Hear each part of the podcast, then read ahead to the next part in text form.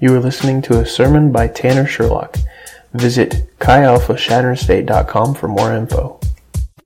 Hello, my name is Tanner Sherlock, and this is your weekend motivator. On Thursday nights, we have an event called The Well.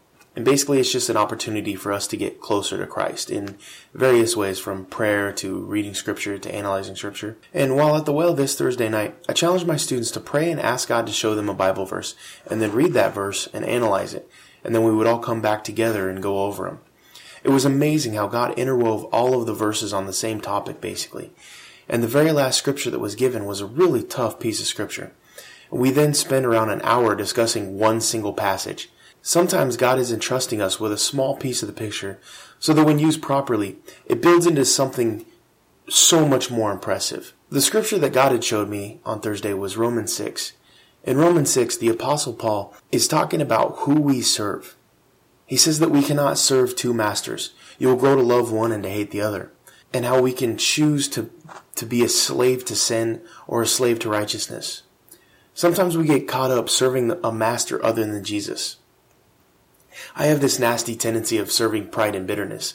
When something doesn't seem to go the way I want it to or the way I think it should, I can easily fall into an upset or angry mood for hours sometimes. I choose to feel that way. I know at the time it might not feel like I have the option of whether or not I'm upset, but let's be honest. I'm choosing to hold on to that mindset and that mood. I have to remind myself to choose a better mood and a better reaction when things don't go according to my plans. When we choose to serve God, we can also choose to be obedient with what He has asked us to do or not. He gives us the choice. Matthew 25 talks about the parable of the talents, in which a man gives his servants five, two, and one talents according to their ability to basically try to multiply it. First two do what the man asks. But the third was so afraid of losing it that he simply just buried it. This parable is a great illustration of the things God gives us and what we do with those tasks, so to say, does make a difference. Sometimes we are desiring God to entrust in us bigger and better things, but we haven't been faithful with the things He has already entrusted us. We shouldn't be a slave to fear like the third servant and hide what God has given us.